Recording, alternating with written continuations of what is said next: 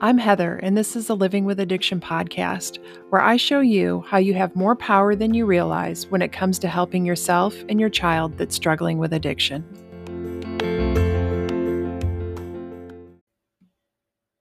Hello. So I'm here to talk to you about a difficult topic today. And of course, most of the topics dealing with a parent's struggle with their child's addiction are difficult. It's such an emotional situation. And that's why I'm here to talk about all of these difficult topics, because we need help. If we don't, then we're at the mercy of our child's addiction. We're not in control of our lives. We're dependent on them to be okay and get sober and start living the life that we want them to live, or we're not okay. And my focus is showing you all the ways that you can provide your own relief, putting you back in the driver's seat of your life, giving you power and control over your life again, allowing you to have happiness again, allowing you to start living your life again and being an example of the life that you want your child to live. And so today I want to talk about what to do when you're paralyzed with fear that your child will overdose and die. And as I said, this is a highly emotional topic. So many of my parents struggle with this. And so many people that reach out to me struggle with this as well. And I struggled with it for years myself, until I figured out how to provide my own relief from it. And, you know, I used to have to text my daughter every single day to know that she was okay. I would go through this like twenty-four hour cycle where I would text her and need to hear back from her to know that she was okay. And I could allow myself about, you know, twenty-four hours of peace. And, but my peace would slowly fade over that time until I be, built back up to where I couldn't stand it again. And I had to reach out to her again to get confirmation that she was okay. And I know other parents do drive-bys or check to see if their child has been active on social media. Like every parent has their thing that they do to make sure that their child is okay, or they're just to that point where they're not having a relationship with them and they're not hearing from them. But for those parents who are in the same situation that I was in, where, you know, when my daughter had an iPhone, I would text her. And if I didn't hear back from her, but I could see that the message was delivered, then I would allow myself to believe that she was okay, because if she, I knew that she had to be alive to charge her phone. And then when she didn't have an iPhone, I, and she had an Android, I couldn't see that the message was delivered. And if she didn't respond to me and I couldn't take the agony of waiting anymore, then I would call. And if it rang and didn't go straight to voicemail, even if she didn't answer, I knew that her phone was charged. And if her phone was charged, then she must be alive to charge it. And this is the cycle that I was caught up in really for years. Just this constant need for her to relieve my fear and anxiety for me. I didn't have any power and how I was feeling. And I would be stuck with these horrible images in my mind of her dead in a hotel room by herself, of, di- you know, dead from an overdose, or somebody hurt her and she wouldn't have identification and nobody would know to call me. Like just truly horrible thoughts to be thinking every day. And for a while, that really ruled my life. Like I had to talk to her at some point every day. And then sometimes I didn't want to reach out to her. I'd have this internal battle going on with myself. Like, well, if you don't reach out, then you can just keep you know, pretending that everything is okay. But if you reach out and she doesn't respond and the phone, you know, goes straight to voicemail, then you know her phone isn't charged. And then you're going to have to deal with that mind drama.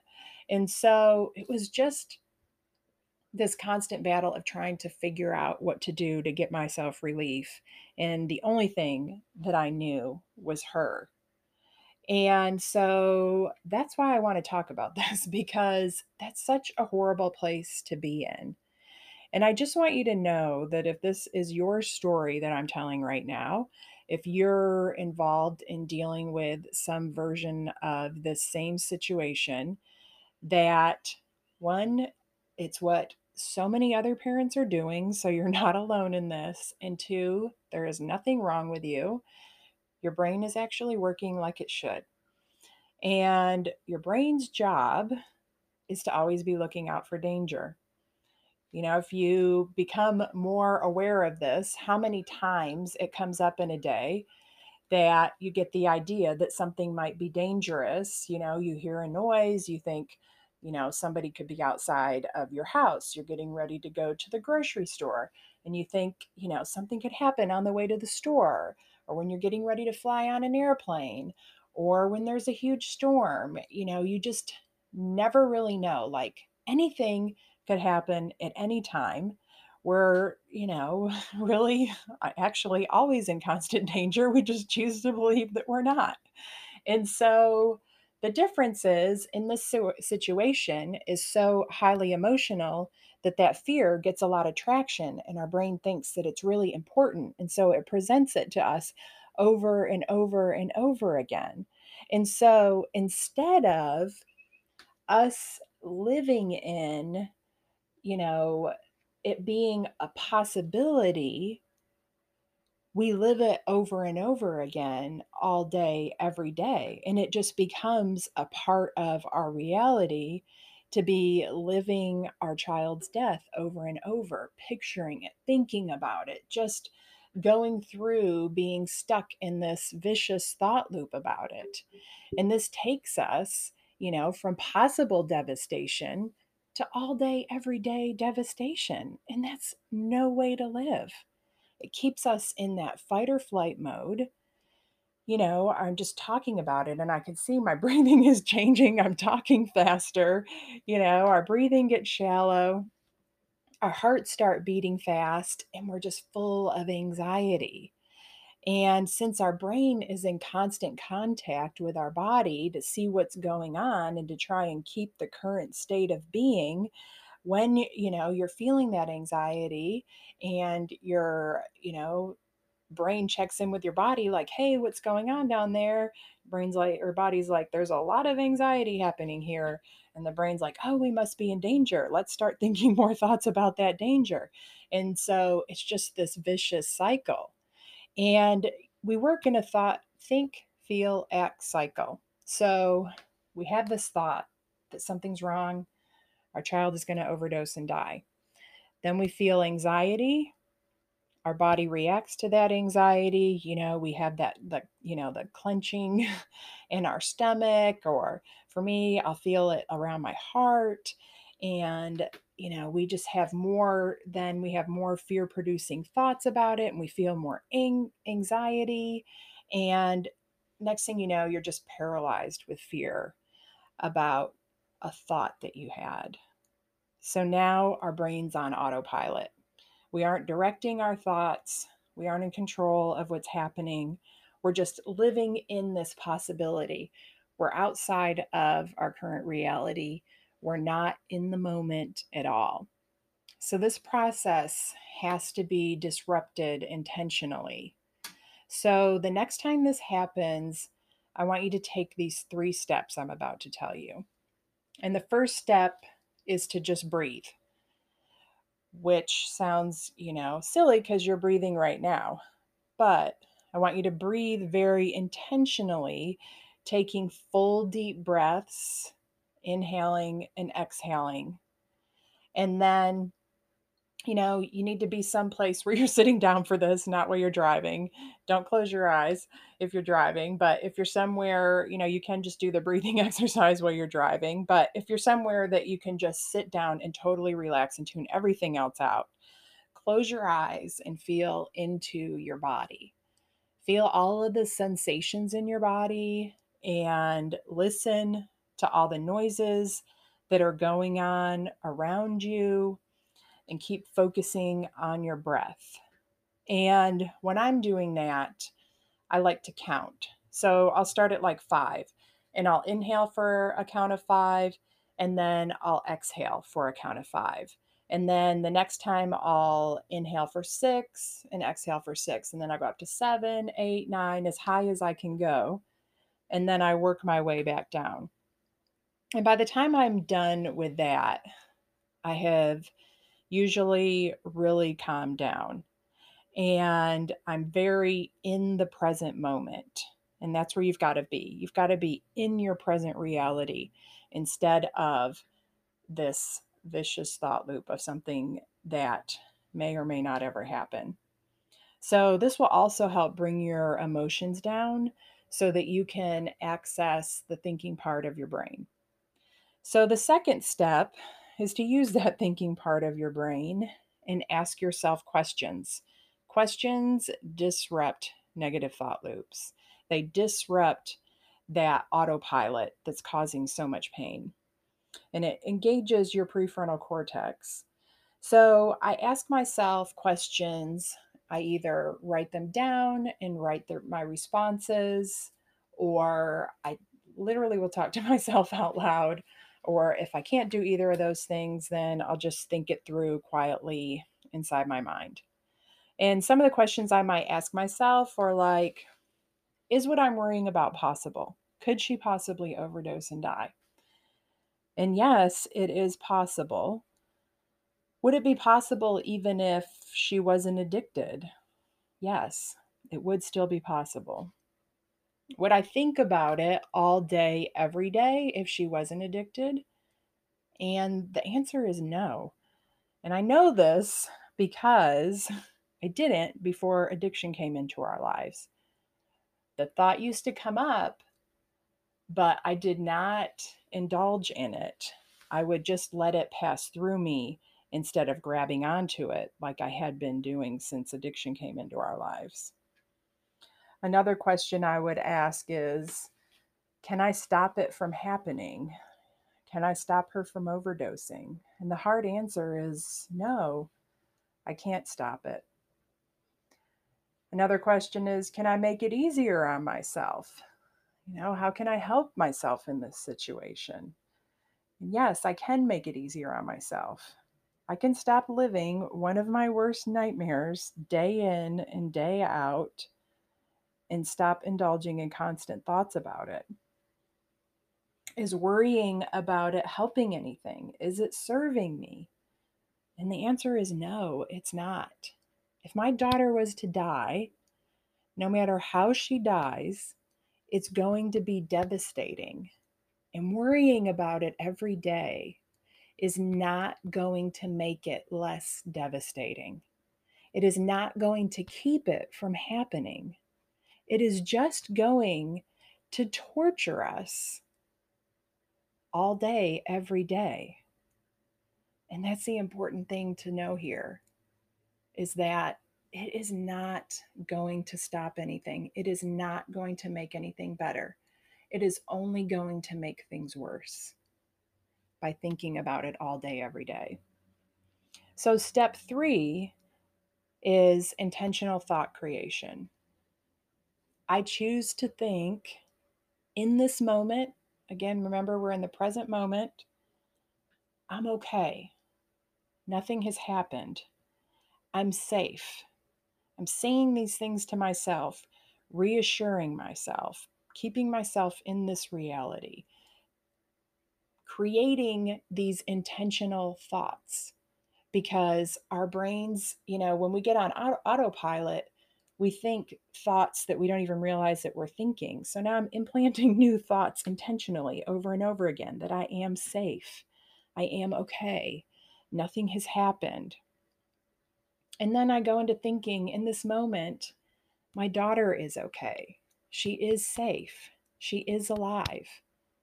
Because the truth is, that's what I choose to believe if I don't know otherwise.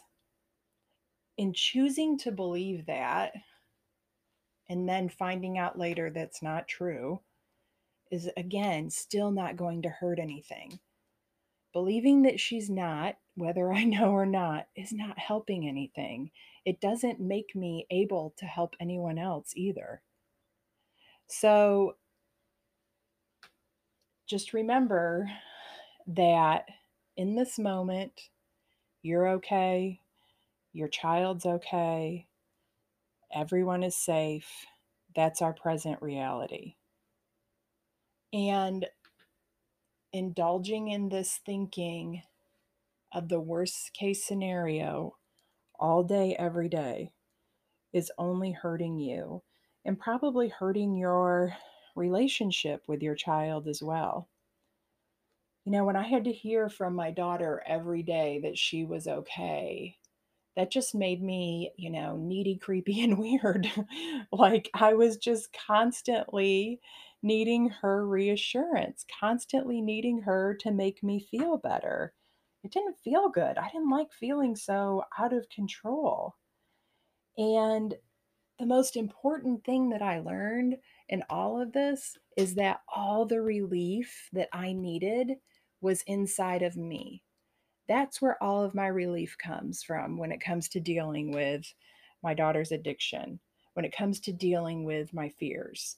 All of the relief is inside of me, because until I cultivate that skill, which is like building a muscle in the gym when you're lifting weights, it takes practice. You have to work at it. You have to do these things over and over again until they become a habit, just like it's a habit to think these thoughts over and over again.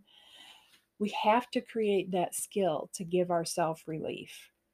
That's the answer to all this. That's how we help ourselves. As long as we're dependent on everybody else to make us feel better, we're completely powerless in our lives. We're overwhelmed. We're full of fear. We're full of guilt. We're full of shame. We're living, you know, just in, paralyzed with fear. But once we are, learn to provide our own relief, then we experience this shift where suddenly we're in control of our lives again. We can start living with, you know, creating some happiness again, being an example of the life that we want our kids to live. You know, we don't know how long addiction is going to last. It's a marathon. It's not a sprint. And we need to take care of ourselves so that we can have some quality of life for as long as their addiction lasts. And chances are that even if sobriety comes, it's not going to fully bring relief. There's still going to be fears with sobriety. You're still going to feel like they're not doing it right. You're still going to want them to do different things. And so this will serve you. Learning to give yourself the relief will serve you in every area of your life. So keep practicing these three steps. I promise you that it will bring relief, because it brings relief to me. It's helped my clients. It's helped, you know, people who even aren't my clients that I just shared it with. But remember those three steps. Breathe, bring yourself into the present moment, ask yourself questions to disrupt the thought loop, and then create intentional questions that you want your brain to think over and over again. So that's all I have on this today, and I will be back next week with another topic.